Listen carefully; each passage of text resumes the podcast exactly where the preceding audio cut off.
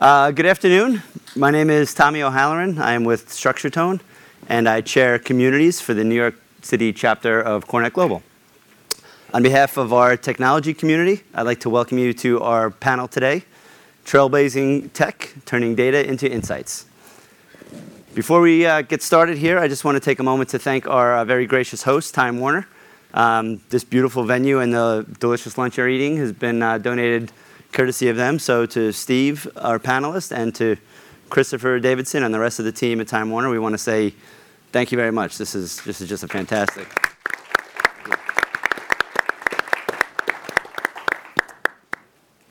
So we would also like to uh, take a second to acknowledge and to thank our chapter sponsors. We'll start with our annual learning sponsor, the Rockefeller Group, our platinum sponsors, gold sponsors, and our silver and bronze sponsors. I see a lot of the um, I see a lot of people from those companies represented here today. So thank you guys very much. Without your support, events like this wouldn't be possible. So thanks very much. So in today's world, we're constantly hearing about how smart building technologies can collect data on how the workplace is being used. From sensor-enabled lights to desk reservation systems, companies have more office space information available at their fingertips than ever before. Many of these companies, however, are just starting to understand how this data can be used to make informed real estate planning decisions. Today's session is bringing together the most technologically advanced companies to hear about a day in the life of how these new tools are influencing insight and action within the workplace in real estate planning. Oops. So in today's session, we'll be exploring the technology opportunities that exist at several levels. So to start off, we're going to work from big to small. At the urban level, we'll be hearing from Related and the development at Hudson Yards. Oops. At the building level, we'll be hearing from SL Green and the One Vanderbilt development. At the corporate level, uh, we'll be hearing from Time Warner and their future occupancy at 30 Hudson Yards. And at the individual level, we'll be hearing from Delos to talk about the human experience of the occupants in those buildings. Tommy, can you promise us the last height joke you're going to make? I'm just getting warm. Or do you have a few more? Get them out now, please. Yes. And we've seated these guys in order of height and strength. But uh, in reverse, charm, back up. Oh, thank you. No offense. No offense. Now I feel OK. You're good now. So uh, to introduce our panelists, uh, thank you very much for joining us today. Uh, starting from the podium, working our way out, is Scott Evans. Scott is the Chief Digital Officer of Hudson Yards. Next to Scott, we have Ed Piccinich, Chief Operating Officer of SL Green. Our host, Steve Lefkowitz from Time Warner. And Ross Gutler, Vice President of Strategic Partnerships with Delos. So with that, I would like to kick it off to Scott to start us with Related and all things Hudson Yards. Fantastic. Thank you. Do you have a clicker? Or do you need? Uh, let me borrow that. Sure. So quick show of hands. How many of you have heard of Hudson Yards uh, or been to Hudson Yards? Great. Fantastic. So when you think about um, kind of the vision that Mr. Ross had, it's about we're trying to create a live, work, and play environment where it's not just bringing in the latest technology. We're also trying to leverage this technology so that it's enabling, that we can create a data-led environment that is sustainable, but also future-proofed. And what I want to do today is take you through a little bit of our thinking, um, which might be helpful for you. So we're really in the fourth revolution. Right? We've had steam, electricity, automobiles, and now with digital, um, it's the pervasiveness of the smartphone. It's AI that's evolving. It's drones. And the concept is, how do we now embed this this digital strategy into our real estate strategy and our development strategy? This is an interesting slide that I always enjoy because it's like there's a it's a pace slide. Right?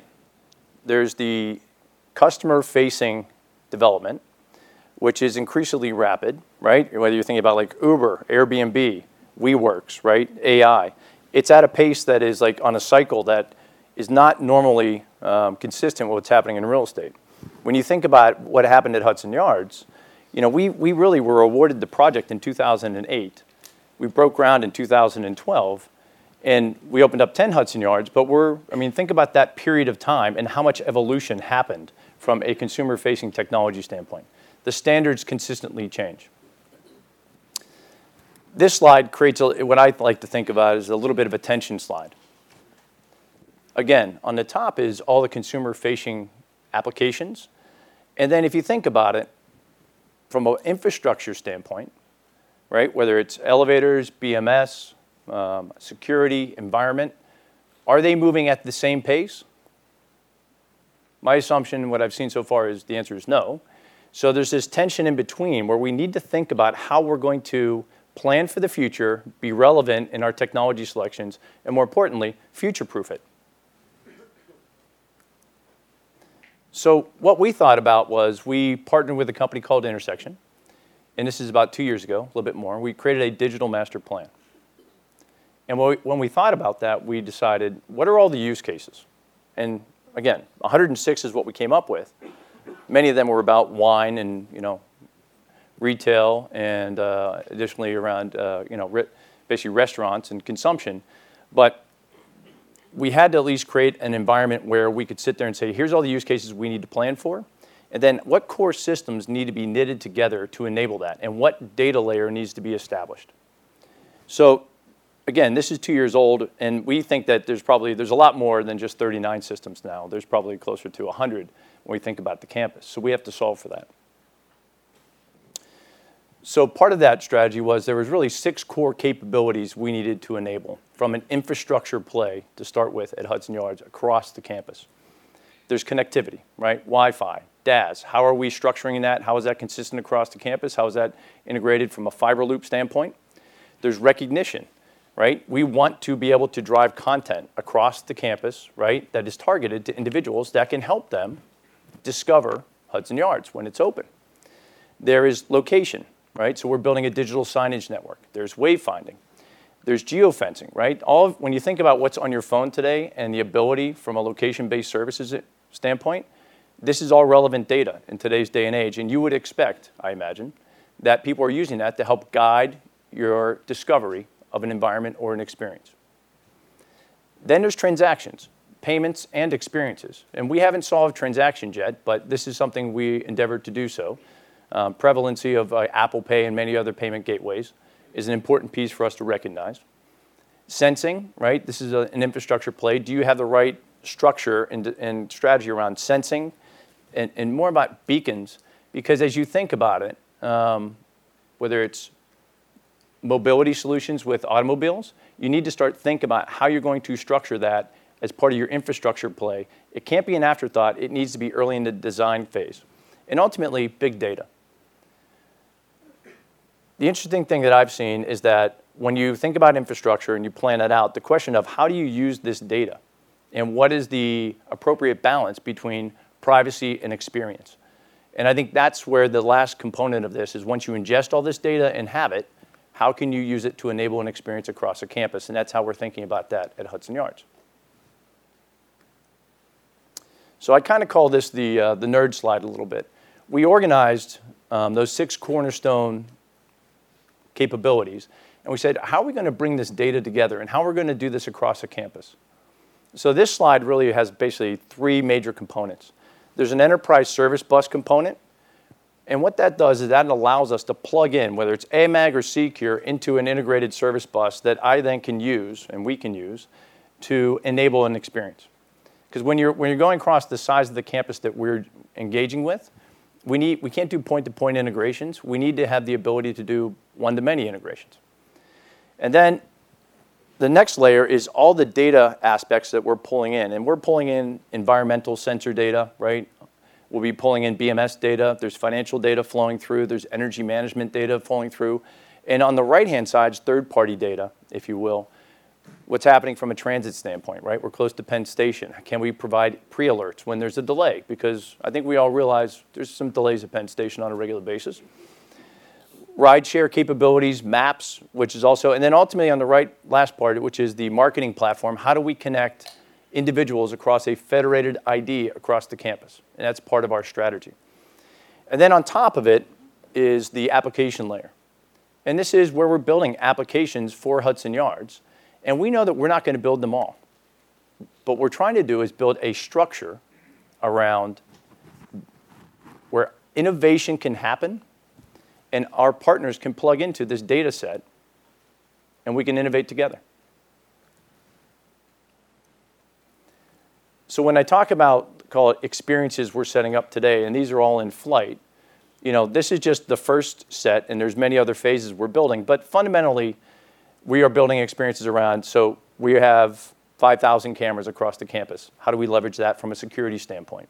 How do we do vehicle screening? There'll be over 250,000 vehicles that need to deliver to Hudson Yards on an annual basis. How do we optimize that from an operational standpoint? And then you get into dynamic wayfinding. This is what is the content loop? How do we enable content that's relevant um, across the campus?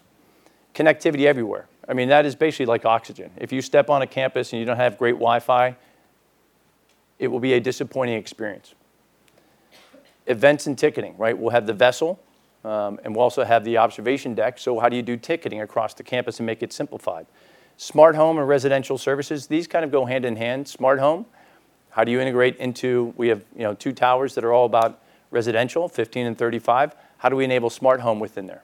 As well as residential services around within that. you know, We're developing a uh, residential app that will uh, basically be a command and control for the entire somebody's apartment. Friction, Frictionless building entries. My guess is everybody's a little bit frustrated with the printed visitor entry solution. So we're solving for that. How do we integrate that, and how is that driven through your phone? And we're also using uh, biometrics for entry for tenants. And then ultimately, future uses, and this is where the partnership happens. We will have a million square feet of retail, over 100 partners. What services can we help broker for the benefit of everybody that's on Hudson Yards? And what, how does that work in a synchronous fashion so that we can offer specific experiences around shopping um, with a knowledge base that is helpful for that specific retailer? And all of this is built on top of this platform that we just went through because this is the starting point, but it's definitely not the ending point. Because ultimately, we think of Hudson Yards as a living laboratory. We know we can't do this ourselves. But the way we're structuring this is a bit of an open-sourced environment where we can bring in partners and solve for solutions across the 75,000 people who will be there daily, who are residents, retail, commercial partners, and just visitors. And that's how we're thinking about it at Hudson Yards. So thank you for your time. I'm now going to head it over to Ed. Thank you, Scott.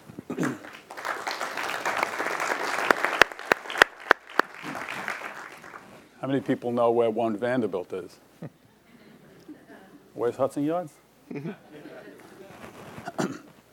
Uh, very exciting. Uh, One Vanderbilt. I'm not going to spend all that much time on new construction. It is a lot of fun to talk about new construction. Uh, really want to convey what we've been doing with our legacy buildings. But before I do that, it's pretty hard not to talk about One Vanderbilt. So when you take on new construction and you try to optimize and take advantage of every possible opportunity, uh, you know, the immediate ones that come to mind that make a building smart uh, is the optimization, sustainability, uh, efficient operations, uh, enhanced security, tenant wellness, and cost savings. But in order to achieve those, as Scott mentioned, you know, whether it's biometrics, whether it's face recognition, I know we all got pretty excited when the new release of the iPhone came out and you have facial recognition. But does it have everything? One thing I notice is when I'm laying in bed and I want to check my messages in the dark, it doesn't recognize me.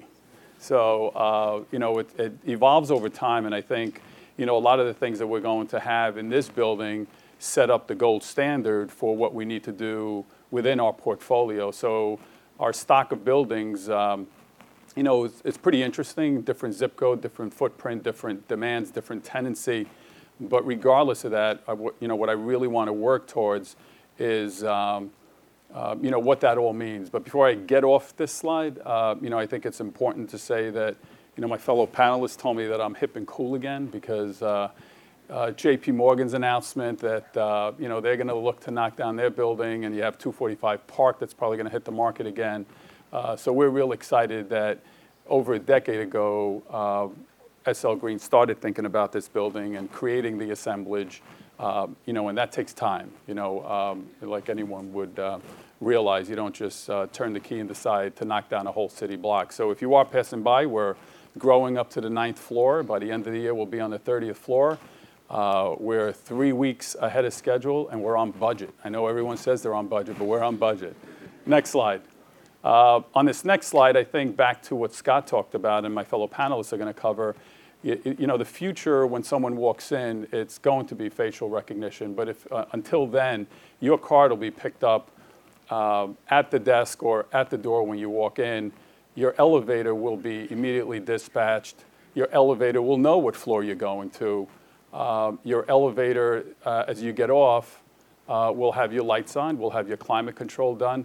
That's where we're heading towards. And you know, it's uh, it's an evolution that you've watched over time, uh, but didn't realize how long it would take, right? Because when we first got uh, used to occupancy sensors, you know, that was pretty exciting. We'd walk into a conference room, the lights would go on, they'd go off. Then there were some people that wanted to override that. They weren't too fond of the lights going off. Uh, but this converged network, you know, how do you get all the platforms to talk to each other? And our challenge has been, uh, as we work with software entrepreneurs, we work with different systems, I think it was important for us to fully understand how they integrate and how they talk to each other. Uh, it, you know, the days of pneumatic controls are behind us. We're going to be moving to DDC, 0 to 10 volts, opening and closing valves, doing things in our, in our space environment that we were never accustomed to. But once we get those systems talking to each other, they're really going to do things you know, beyond our um, wild imagination. Uh, you know, I also think of relamping. You know, think about you know five, seven years ago when you saw uh, you know a guy come over, put up a ladder, take a bulb out, and leave. Then there was always someone that would come by. If the first bulb went out, they'd replace all of them. You know, which one's right? I think neither.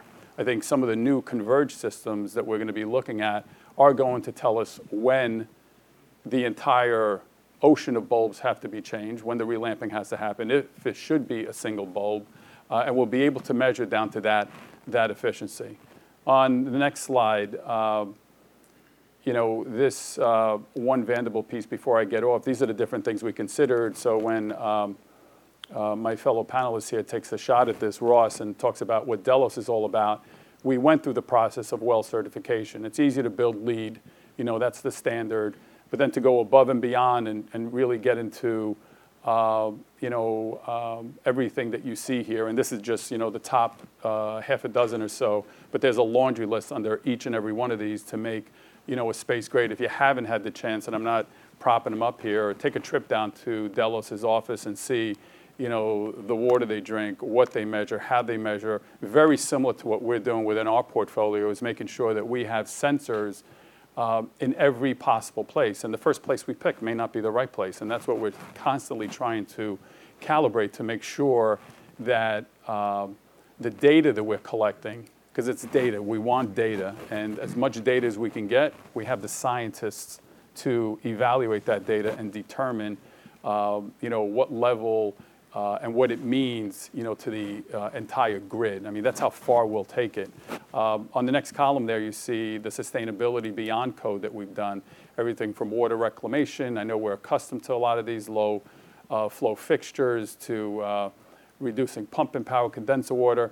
These are the things that are going to increase retention. These are the things that are going to have an effect on morale. These are the things that are going to make it comfortable in a work environment because it is changing. And again, it depends on footprint and zip code where it changes and how it changes.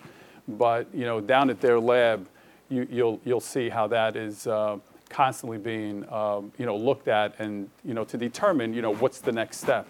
Uh, last one, uh, and equally as important when you talk about Penn Station and the struggle that people went through last summer, uh, our public realm improvements $220 million, and, and that's everything from expansion at street level to um, you know Grand Central to you know setting up an area where you know if people don't want to wait in Grand Central, we have a tote board inside our footprint, you know, for them to you know monitor their train. So I think that integration. Uh, you know, wasn't a must. That's something we wanted to get involved with with the city. In addition to that, demapping Vanderbilt Plaza and creating something that would become an oasis where people want to uh, congregate as opposed to maybe trying to go by Grand Central when there's train delays and you know you have to watch the elbows and the fists flying across. But uh, this this part we're equally as excited, you know, to see how it uh, you know really makes our building connect like no other as far as transportation hub. On this next slide. Um, IES, uh, if you haven't met this fellow, we have uh, had a relationship with Brock Nig. I really encourage you to do so. Um, we've been, I'm going to say, going at it for about 14 years, really analyzing data behind the scenes, trying to predict, you know, where our electricity is going to be, our steam, our gas, monitoring all of these uh, consumptions and trying to figure out, you know, what's the best way for us to um, set up our particular building and find out what our systems are doing behind the scenes. Know, I, think a dashboard is a dashboard is a dashboard. We all love our dashboards, but we really want to find out what's behind that dashboard. How accurate is it? And um, you know that could be a pretty tall feat. You know where do you where do you start? Because you assume that the information that's being flashed in front of you is correct. I think when we went through these um, alerts and advisories and budgeting and forecasts, I watched our budgeting process. I watched our expenses over the past 16 years that I've been there decrease well over a million dollars, and some other years where it was even greater. Um, but that comes through, you know, constant hard work and effort in terms of tracking your energy and understanding what impact it has. We're OpEx driven uh, because at the end of the day, if we're OpEx driven, you know, that makes it beneficial for the tenants. And I think when you look at this sheet, these are just some of the notification systems that we have that we've been drilling down that really make up our en- entire portfolio. On the next slide, what you'll see is sort of our game plan. Uh, probably first time I'm putting it out there, but we took each one of our buildings and we really wanted to understand, you know, how's the infrastructure work in relation to the software, in relation to the systems. Um, easy, right? You say to yourself, let me get out there and do an assessment. I'll identify, you know, where the pitfalls are and then try to isolate the problem and correct it. Well, when you go through there and you detect it, I'm one for criticism. I get criticized by my wife that I can't accept a compliment. I prefer to receive criticism than compliments. that's, that's what makes you better. Uh, if you, if you want to run an assessment on your building and look for positive feedback, uh, you know, then it's the same old habits, and people are constantly trying to cover up the same old habits. What we did is we wanted to detect the exact problems and then try to figure out and determine how do we correct it. So that's, you know, uh, people piggybacking s- simple things on passwords, people, uh, you know, trying to cover up if, uh, you know, the latest version wasn't put on.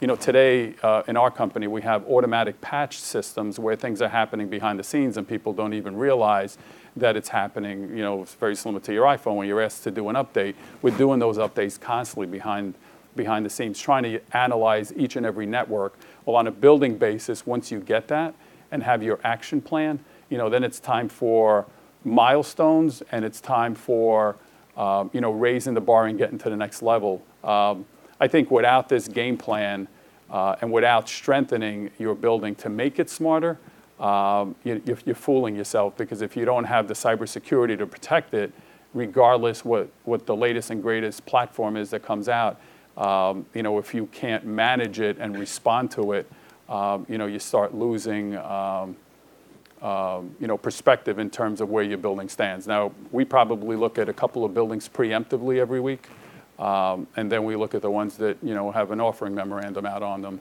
Uh, so we get to see the good, bad, and the ugly.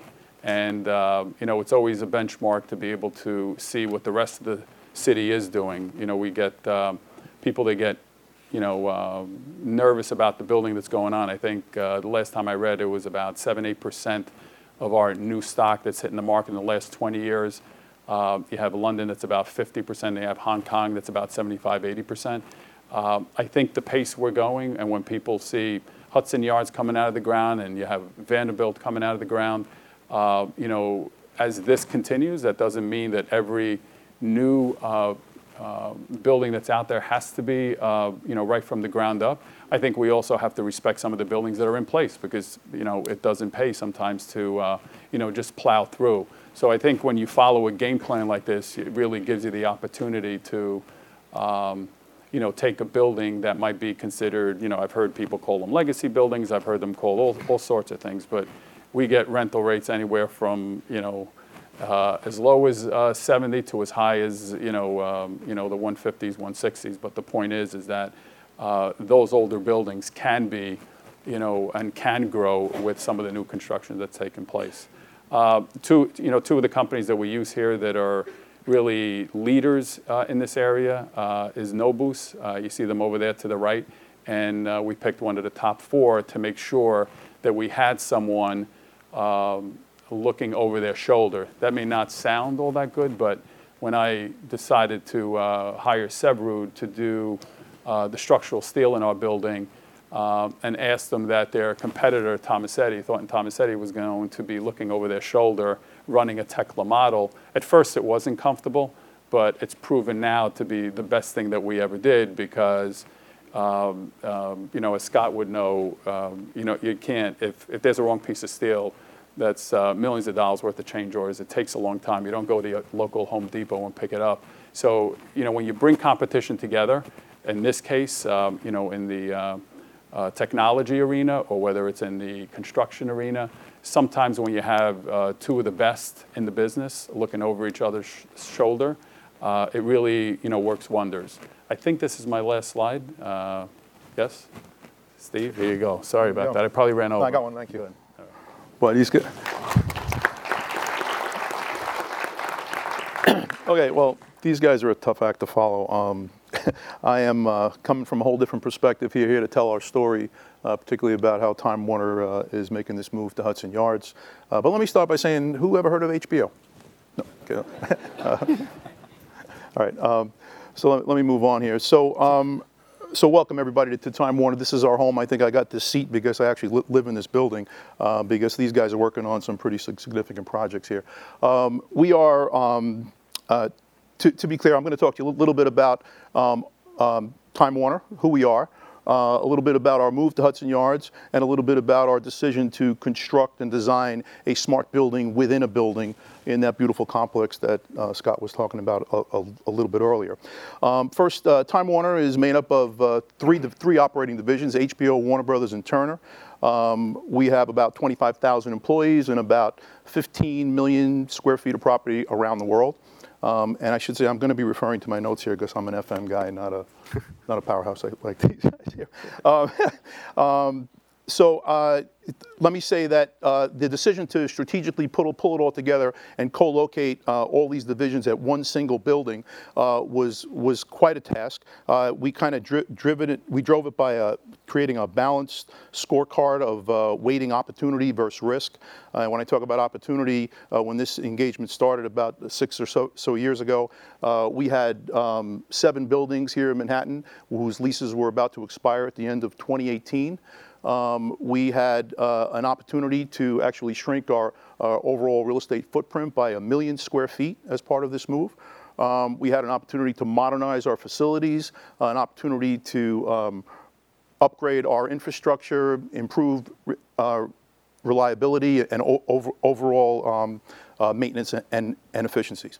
Uh, as far as risks, uh, I think the real risks played out where if we stayed in our existing locations, uh, we had the challenge of rising rents. Um, we had the uh, challenge of having to do significant infrastructure upgrades at a lot of these sites. Um, and uh, in addition to, to a risk of making this move, um, the move itself presents a risk, pulling CNN broadcast operations out of this building and moving it downtown, relocating HBO studio Productions operations down on 23rd Street and moving across town was uh, quite a quite a hefty challenge. Um, add to it um, a project uh, of uh, magnitude about, we have an interior build out ongoing of 1.4 million square feet of property. Um, to deliver that on time and on budget uh, is certainly a challenge unto itself. And I do a shout out to my partner in crime here, Joel Brenner, who's overseeing that project, and uh, we're really fortunate to have him on our team. This is a lot of moving parts here. Uh, this is, um, you know, this is a, a, truly a challenging project, something bigger than we've ever taken on before as a corporate entity and a media company, I, I, I should say. Uh, last but not least, um, in terms of the risk, I, we shouldn't lose sight of the fact is a this concept of a I call it a, a cultural meld. HBO, uh, the, the, four the four divisions uh, we've historically operated very independent of one another. Uh, some of our businesses even overlap one another in, in some cases. Um, so it was important, it was a challenge for us as the real estate folks to find that common denominator in the real estate portfolio and uh, still continue to respect the integrity of each of those brands rather than kind of slam all these, these, these different cultures in, in, into one locale. So um, as a result of that strategy that, that developed years ago, and I know this is a long timeline, this is a, it's a great company to work in, but we, we take time to get stuff done. Um, but uh, that, uh, that beautiful building up on the left is 30 Hudson Yards. Um, it is a, uh, we decided to partner with Related in that building. It is um, the, it will be the third tallest commercial tower in Manhattan, has the highest observation deck um, even above the Freedom Tower. Uh, it's got uh, 750,000 square feet of retail space, and don't quote me exactly on the numbers. I'm going to keep my wife away from that location. Um, and um, so we are going to occupy a little more than 50% of this building. Um, and uh, we're going to have a building within a building. And to size it up, the, this tower is about 1,290 feet tall and has uh, 90, 90 floors. And if I heard that correctly this week, I think the steel just topped out this week, and we're about to start the crown work on this building. So this is really, really exciting for us. Um, overall, taking taking the path forward, uh, this journey started back in back in 20 in 2012. Uh, there was a series of uh, cross-divisional workshops and programming sessions for us to identify how do we shrink this footprint by that million square feet, which was, which was somewhat of our target. Um, we we developed different profiles based upon how we work, uh, which kind of dictated um, open to closed space. Uh, many of us are trading, you know, our personal space for more open communal amenity type space, and that's a continuous theme throughout our industry. I'm sure everybody's aware of. Um, and, uh, and then we, we migrated into the actual construction phases of schematic design, design development, uh, construction documentation, and now we are uh, well underway in construction. Uh, Structure Tone and uh, Turner, Turner Construction are partnering to, to, to put it all together, and we have, uh, we've engaged Turner Townsend as our, our, project manager partner. So it's been a, it's been a long run, it's very exciting, and we're now poised to move over 5,000 people to Hudson Yards in March of 2019. So we're just about um, a, year, a year away now. So uh, Paul asked me to do something about the user experience, and this is more probably an IT slide, and I'm not a technology guy. Again, I'm an FM guy. Uh, but, but general concepts and strategies that we're going to bring forward to Hudson Yards. Uh, we're going to stick with more proven enterprise technologies and platforms, um, those, uh, those that are more um, proven and um, have, have, proven themselves th- throughout the industry. We're, we're going to sort of stay away from that uh, bleeding edge. Uh, uh, and, and kind of take a more of a conservative approach. Uh, we think our new population, at, when we all blend together in one happy place, will be more of a roaming uh, type of population. People are going to want to work where they want to work. So obviously, the importance of having a, a wireless uh, four-corner Wi-Fi um, uh, model is absolutely critical, as is the untethered mobile concept in, in order to have a flexible work environment. Uh, sticking with um, our migration towards cloud-based services uh, and those types of platforms, uh, certainly uh, moving our, our IT infrastructure uh, off-site, not just reduce, help re- reduce square footage, but it also um, uh, improved our disaster recovery capabilities, our, our, serviceability capabilities, our upgrades, and so forth, and all that good stuff that goes with, uh, with cloud-based technology today.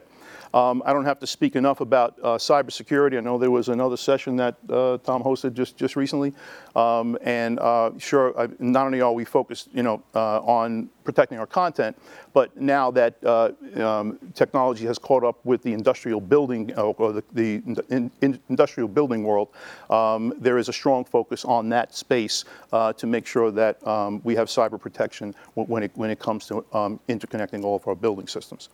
Um, and just uh, an added side note here, this is a, um, uh, it'll be a LEED uh, certified uh, and a well-focused building um, as we try to, um, you know, commit to employee health and overall well, well-being. We'll get you certified. That's We're working on that. That We actually, you know, because we started so long ago, you, you weren't even on the radar screen at the time, but uh, now we're actually performing a gap analysis uh, with Delos to understand where we are uh, in in that paradigm uh, and see if we can uh, catch up quickly, whether it's a phase one or, or, or a phase we two. We won't be as harsh as Ed. We're not going to come in and just tell you everything bad about your building. it's not going to be all criticism. All right, so I'm going to I'm going to talk a little bit more about the uh, smart building um, and how we intend to um, uh, uh, utilize all the data that that's coming out of this system to help keep our buildings living and breathing overall. Um, we um, I, I think the challenge uh, seven years ago was to make sure we didn't move into an obsolete building. Uh, who knew what the future was, and our teams had to educate themselves quickly as to what is a, what is a smart building. Um, we needed a smart, sound, technologically um, uh, advanced space.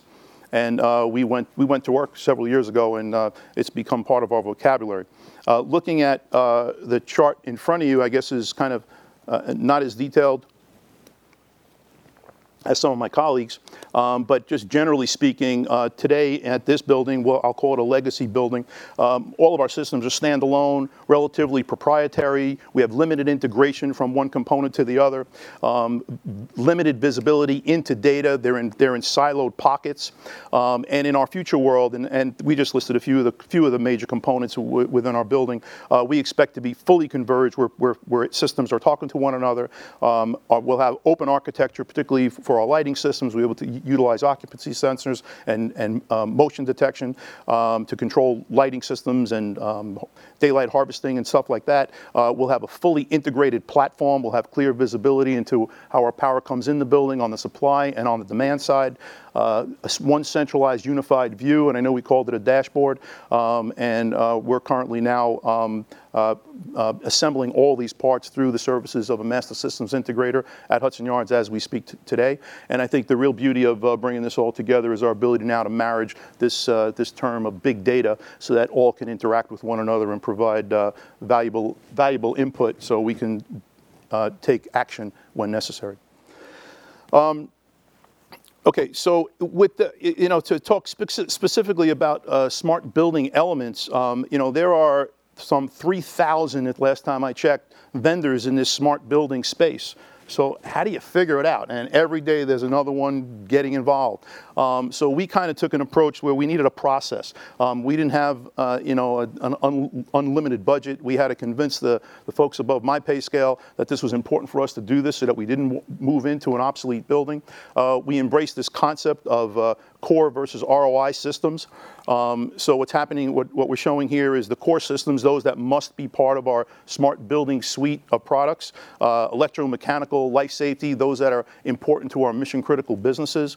Uh, and then we developed a program around ROI, we're calling it return on investment, but it, it was really uh, a, a concept of taking those other players in the field, put them through some some filter, and determine from a from a qualitative and a quantitative perspective whether or not they belonged in our in our uh, in our uh, toolbox of, uh, of, of smart buildings.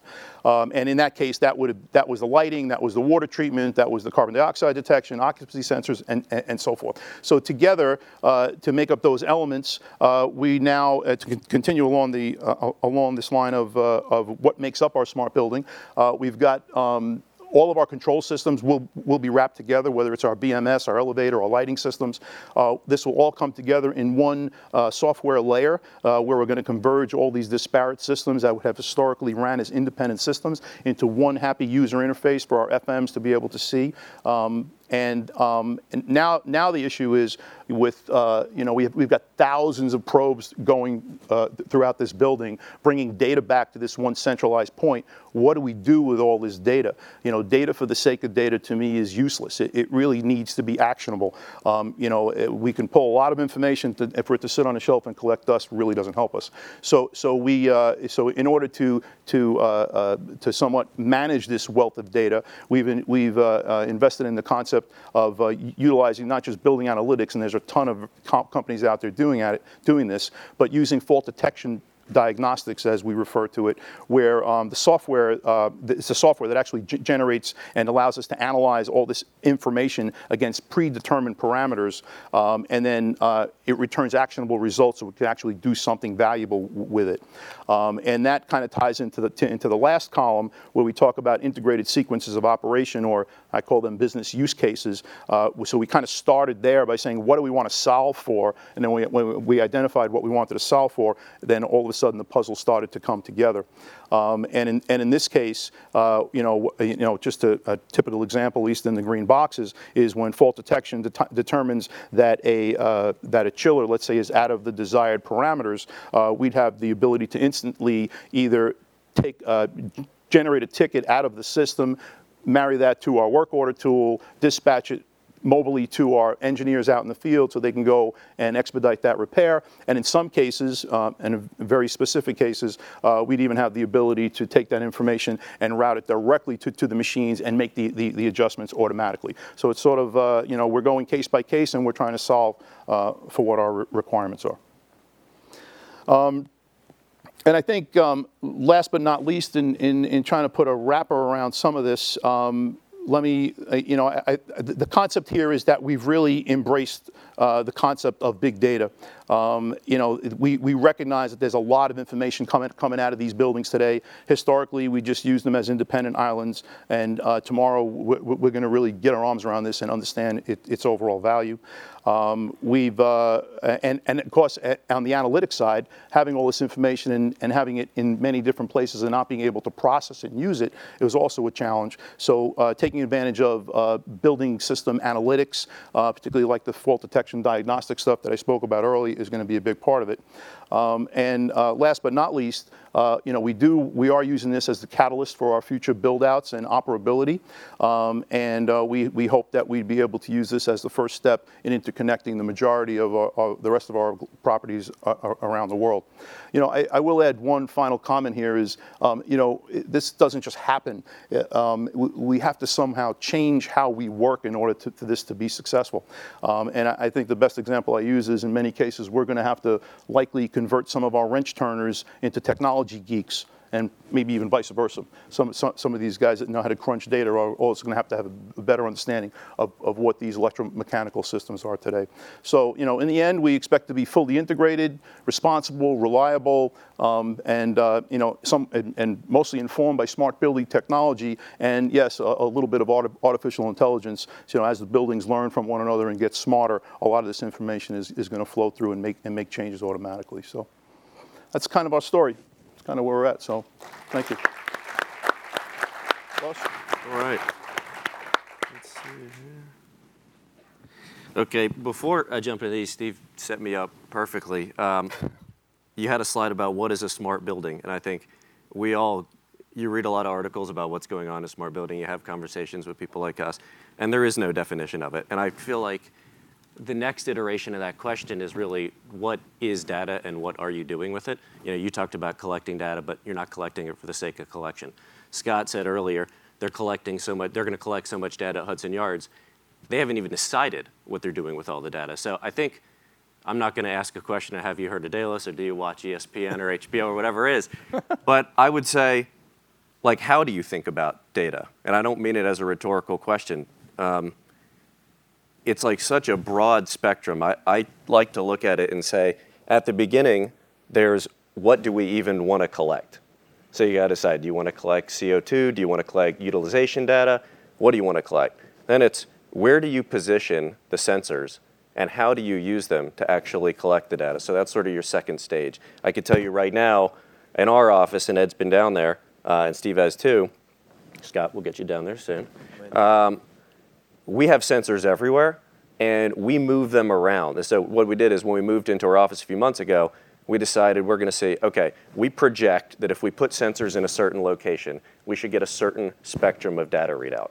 All right, well now let's see what if we move those sensors a foot in another direction, how does that change our projection, our hypothesis about the data we think we're going to collect? So this is what we're doing, constantly iterating to find out it's not just what you want to collect, but it's where and how you position the sensors. Then you think about once you've got the sensors in the right place, you've got to look at the quality of the data you're getting. So a lot of times we collect that and then we realize it's dirty or it's muddy or it's, it's really not that effectual. So that's sort of, I think of that as the third stage. Finally, if you assume you decide what to measure, you've got your sensors in the right place, uh, you've got quality data, now you've got to formulate a strategy on what are we going to do with this data? Like, what, what are the changes we're looking to affect with this data? And then finally, and you'd think that would be the end, you actually have to figure out an implementation plan. And so folks like you that actually have to put this into practice, you need an implementation plan to where you're going to take with this data and what changes you're going to make. So it's really, I mean, you could stretch that out more of a five-stage process, but if you're not thinking about it in those sort of buckets, you're missing little pictures of what data is. So the point of that is it's really complex, and we don't have the answer, but it is something we are constantly experimenting uh, with in our own office. Um, so, you know, I, I wanted to refer to some of the slides that you guys had before. I think thinking about what we're trying to do with smart buildings and data is, is different for everybody on this stage. You know, Scott mentioned uh, you guys have wayfinding signage, you've got connectivity, you've got payment solutions, uh, you've got frictionless entry. You know, I think of all that and I say, what is that doing for me as an occupant, as somebody that's experiencing the space? You're taking activities that I do on a day-to-day basis and you're compressing the time it takes for me to do them. So you're affording me more free time. That's awesome. My life improves. I have more free time. This is great. You know, when I look at what Ed's doing, you've got demand-controlled ventilation, you've got water treatment, you've got lighting occupancy sensors. To me, that's like a combination of your building is performing better, but you're also getting better performance out of the people in active, in the minute-to-minute performance. Not necessarily saving them time, but changing what they perform in that minute. You know, I look at what Steve's doing, you know, the fault detection for your chillers. You know, you're actually looking at the mechanisms of the building, saying how are we anticipating uh, performance improvements? We got to make sure they perform because that's what you care about. You're on the OT side. Um, you know, I think we look at it differently, uh, and, and, and we combine all this and we say we just focus on the performance of, of the people. Um, we don't, I, I don't really care how the chiller is working as long as whatever it's producing gets me to be as productive and happy and less stressed and sleep better at home as I possibly can be. So that we sort of look at it um, maybe not on the front end, but it's more on the back end. It's once once the delivery is there, what's it doing to us? So I think that's. I'll transition into my slides here so I can get through them before I get uh, shouted off the stage. But um, I, I want to I, you know, I think uh, what I want to make sure you guys take away from this is three things. Why health in the built environment is important, and I alluded to this some of this already. But what's going on right now, and fortunately, um, I, I think all three of my panelists up here are doing things right now that do contribute to health in the built environment of the occupants, and then what the future holds. And I'll touch on that a little bit because I think when I always come to events like this, I always leave wanting to know like what are people doing on the really on the bleeding edge um, that's going to eventually become the leading edge. That's eventually going to become what everybody's doing. So uh, I do not have chips to pass out so you guys can all gamble. I don't have any gifts to give you. Um, but what I can tell you is we all, you, you look at this slide, and I could, I could take time and I could pick out every single thing going on in this casino floor. And we all know the casino was designed to make you gamble more. We take it for, like, everybody understands it. It's not even an arguable point anymore. The color scheme of the carpet, the pattern on the carpet, the lights, the sounds of each machine, the air quality, everything was designed to make you gamble more. And we all just believe, yeah, it's successful. We gamble more when we're in a casino. We know that. Well, our philosophy is you don't think we can take your office and do the same thing for your performance? I mean, seriously, like you're in your office all day long. Why can't we take the intelligence people are putting into designing a casino and do the exact same thing for your office? That's what we're doing. We can. The answer is yes, we can. And, and luckily, uh, the other guys up here on stage are doing the same thing. So this is the question I would ask if we, if we had time and I had smart enough uh, uh, slides. And luckily, our graphics person isn't here because she would kill me because she probably made the smart slide for me and I'm not using it. But, you know, if I asked everybody in the audience, what do you think is the biggest determinant of your health? And pretend I covered that up. Uh, a lot of you would say, you know, uh, the genetics of my parents, maybe my grandparents, we had high cholesterol, you know, so a lot of cancer in my family. Or people might say, you know, I go to the doctor a lot. I have great doctors. That's what contributes most to my health. Well, in reality, it's the top blue and green there, healthy behavior and environment, your physical and social environment is 70% of what determines your health. It's not your doctors. I say that. My dad's a doctor. I've shown him this pen. He doesn't care. He's like, yeah, that's great. He said, if everybody was taking care of the 70%, people wouldn't need to come to me as much. He's about to retire, so he doesn't really care, but you know, he gets it. The doctors is a small piece of this. All right, so if I had this slide right, I would have covered up the piece to the right. And I would have said, great, 70% of what determines your health is your physical and social environment. Guess how much we spend on preventative care? You don't have to guess, it's up there actually. To 2.5% on 70% of the problem. It is really crazy. Uh, it's sad, but it's crazy. Um, and so, what we're trying to do is work with the great folks like up here on stage and say, all right, how do we take real estate, which you are in all day, al- uh, really almost all day? I've got a slide coming up here next about spend over 90% of your time indoors. I always like to joke, I lived in Arizona for 10 years. We spend, I calculated, about 99.5% of our time indoors because it's not everywhere. Um, so if you, if you realize that the physical and social environment is the biggest determinant of your health, and then you realize you're inside all day long. Um, I know this slide reminds me of Hollywood Squares. I don't know, I don't know why that guy's holding a life raft up at the top, but um, you're spending all your time inside, and the inside's what's impacting your health. So, you know, we were discussing earlier uh, before we walked in here, real estate is the future healthcare model.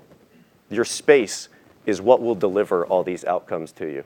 And so I just to think about that, uh, you know, a lot of us here are connected to real estate. Rather than saying, okay, you know, uh, you got we work in different ways of working, and people think real estate will become less important.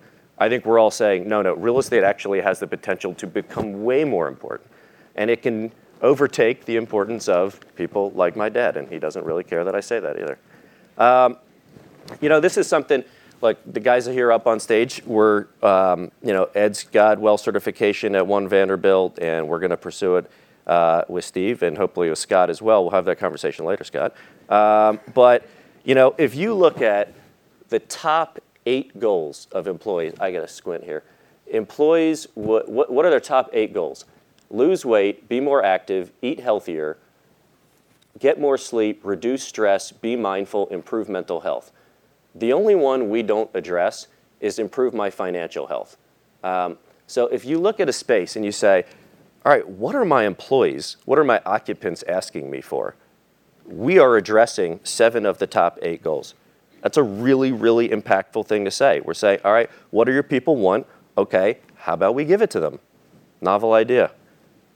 Um, you know, finally, a little bit about the future. Um, we we came at it. I was thinking too, Scott. I saw your slide. I'd like to go back on your your timeline, and I want to put uh, well certification in 2014 on there. Uh, but you know, to go back a few years, our company's been around for about 10 years, but we became more in the public eye when we uh, founded and created the Well Building Standard in 2014, and we released it at Greenbuild in in New Orleans. And the Mayo Clinic, uh, as I'm sure a lot of people in this audience know, Mayo Clinic's an awesome institution. I think they're the most innovative medical group out there. Um, they were one of our medical and scientific contributors to what we did for a long time. And they said to us, guys, this is the future. We think we're the best hospital system out there. Um, we know this is the future not just of health, it's the future of real estate. What more can we do together? And we went back to our corners for a little while. We came up with some ideas and we came up with really a dream that ended up happening, thankfully. And we said, why don't we go 50 50, Delos and Mayo Clinic? We'll build a lab on your campus and we will test everything going on in the built environment. I'm gonna fly all you guys up there, not right now because it's in Rochester, Minnesota, and we don't wanna go there right now. But in the spring, when the weather's nice, we're gonna fly up there and you will see all the data we are collecting. So when I talk about the future of data, uh, to me, what we're doing at the Well Living Lab is the future of data. We're measuring things like if my seat, if this area here is three degrees too warm, but Steve has annoying noise in the background, and that annoying noise is not my voice, it's some other noise. And then Ed has a chair with poor ergonomics, and Scott has the wrong light. All right? So we've all got some condition here that's impacting our, our performance. Whose productivity actually changes the most? And then, who's less stressed?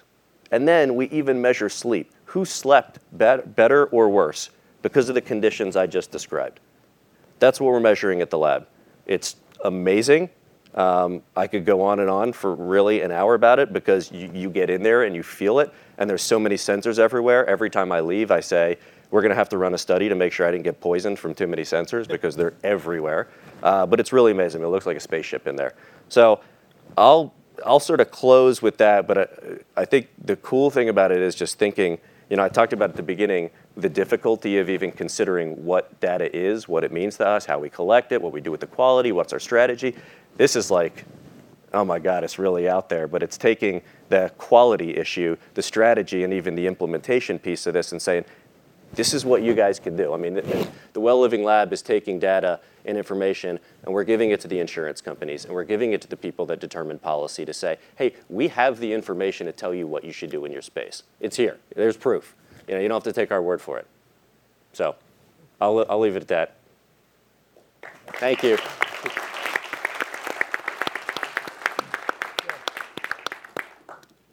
That was awesome. Uh, thank you guys. This was uh, this was really informative. And um, as I forgot to mention at the at the top, we are recording this for a podcast. Uh, Ross, fortunately, we can edit this. I appreciate that. Thank you. Strike it from the record. so uh, Thank you. as we're we open it up for uh, The height Q&A. joke, too, I want that out. Um, as we're going to open this up now for, for Q&A, just I ask you if you stand, you know, we'll, we'll pick you out. Just wait for the mic so we can hear your question. So uh, with that, I'll open it up. Uh, the Berman Group will be walking around with microphones. What do we got?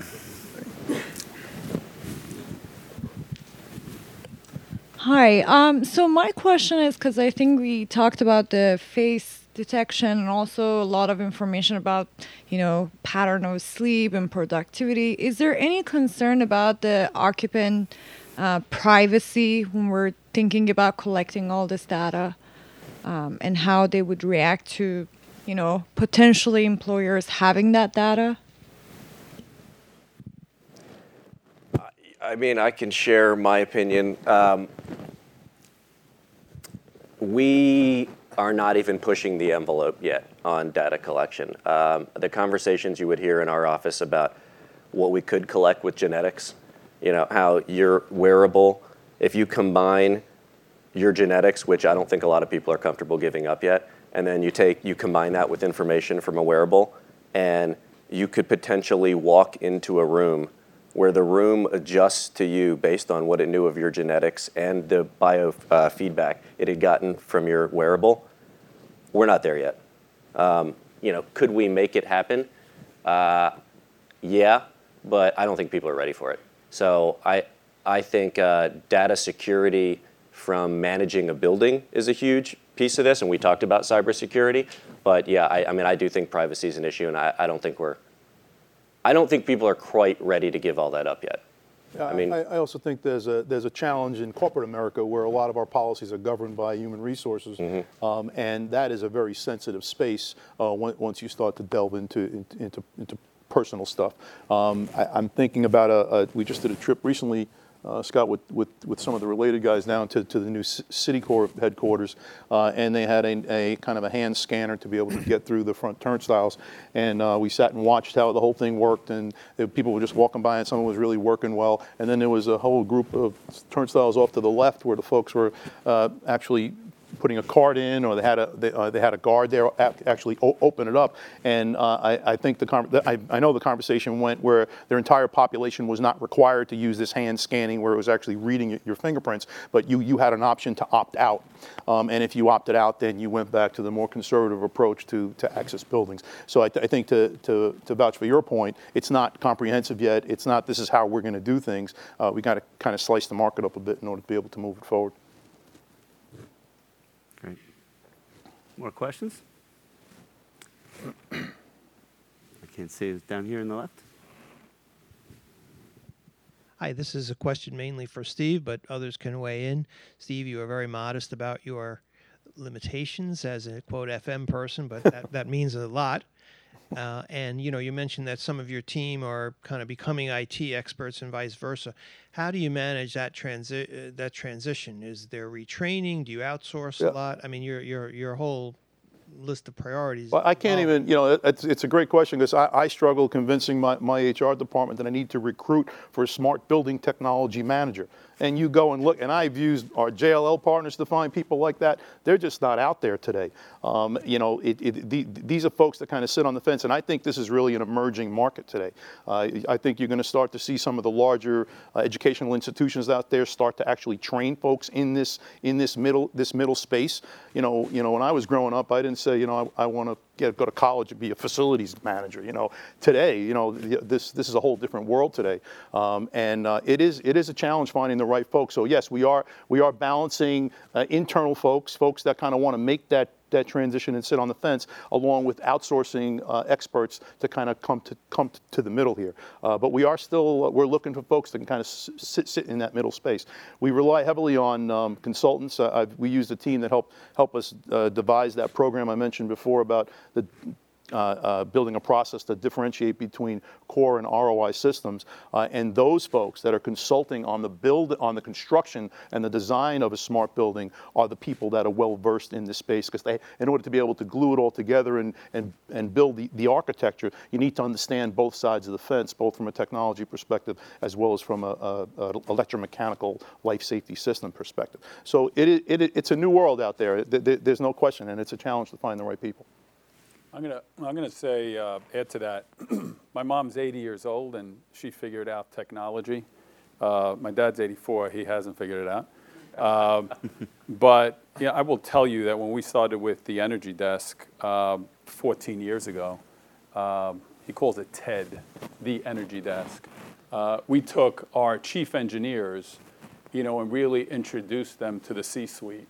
And slowly but surely, you know, they went through steps, but when we were watching what they were doing, ramping up buildings, turning them down, uh, it started creating the type of collaboration that you, you need. And I think as long as you equip people and um, give them the opportunity to use the technology, uh, that's one of my um, in, in the technology group is that no one in the company should be afraid of it. The minute someone is afraid of it, you know, you've failed as a company. So um, Brock Nigg, I'm going to mention him again. He uh, he's renamed Ted to Theodora. and I asked him, why Theodora? And he said, you know, Ed, he said, my wife is such a good communicator. Just women are good communicators. We have to take Ted to the next level. And, and uh, he, th- this is all true. I mean, he just recently coined this. So it's not going to be Ted 1.0, Ted 2.0. He named it Theodora. So I do believe that the guys in the engine room, uh, you give them a shot. Um, you know, they, they'll, they'll adjust. Uh, and you go show them. When they don't know, you show them. You don't touch their computer, you don't touch their devices. You guide them and navigate them to do it, and you'd be shocked. I mean, it's created such competition amongst our chiefs, all the way up to our senior management. Um, and the dialogue that has happened, I guess if you asked me 10 years ago if it was going to happen, I probably would have told you no. Uh, but uh, I've seen it with my own eyes. So um, I think it can happen, but it does take time, you know, until you, um, you know, really dive in. The only thing I would add is just real quickly is that like, the closest evolution I've seen has been kind of like in retail, the store team evolution to digital evolution to closer to the customer in the data set, and how that has driven the talent requirements in that environment. And I think that's what's happening in real estate development as well as technology converges. And trust me, technology talent is not a cheap date but how that converges and then that data set and the utility of it, I think is going to be where the next evolution is going to happen while respecting privacy. Adding on that, I'm thinking of the war for talent for the next generation of these facilities managers, or if they're retailers in your case. You know, have you guys seen, you know, as leaders of your companies, any any children or kids coming out of college that are getting groomed for this, or are the universities responding to this yet? Uh, I mean, I would just personally say that you know we we're doing internships to bring people along to yeah. ingest that in, in, in there. And I, have seen some universities responding to it more from a technology side, but mm-hmm. I think this has a little bit more to evolve. But listen, they desire, as Google and Apple are building new campuses and there's this confluence of technology and real estate coming together. I think there's going to be more and more obviously focused upon that, and the yeah, data science will. I think I could add that um, I, I, sit on a, uh, a core tech advisory board with the IBCOM groups, and um, there is a groundswell now of those folks that are trying to champion this, folks that are in the industry, whether they're on the corporate side, whether they're, whether on the real estate side, whether, whether they're on the, the sales side, tr- trying to sell you something. There seems to be a, a, a, core group that's getting together now. We actually have some, some calls planned uh, to figure out how to move that agenda forward. There are a couple of schools that are starting to embrace the concept now, but again, we're just kind of touching the tip of the tip of the iceberg here. You think about smart building in general. You know, maybe five percent of the overall building population has smart building technology in it, which I, I admire what you spoke about. It's really going back. The, the, the, the real opportunity is in the balance of our of our real estate. We have to go back and retrofit the, the, these buildings and get them up to speed. So there's a huge opportunity. You know, we're at phase one, phase five, phase, six of the evolution of this thing, but all the work is really behind us. It's really not forward. We're, we're cutting down new trees, but we got to get these other buildings up to speed. So there's a huge market out there. Um, and I think you, are going to find that um, happen in, in the schools at some point because you're going to need folks to be able to handle it. That's great. And I know we have a, f- a bunch more questions. We have a little bit more time, so um, I don't know if the Berman Group could help us. I saw some hands raised.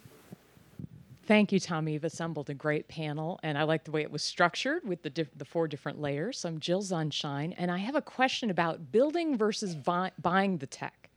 So many of your companies are big enough to have your own IT or development department, so you have a choice. Do you build this smart building technology yourself, or do you buy it? So my question is, how do you decide? And if you decide to buy it, do you tend to go to the startup accelerator type companies, or do you prefer more established companies for your tech? Thank you. That's a great question. I guess I'll, uh, I'll take it from where we do it at SL Green. We do a little bit of both. I think every time we uh, see an opportunity, uh, there's always a side by side that's conducted to determine what the ROI is going to be. Uh, people understand FTEs, full time equivalencies, versus going out and putting something out to bid and you know really being a specialist in what you do. I think it's important. We all talked about data. All this data is coming in.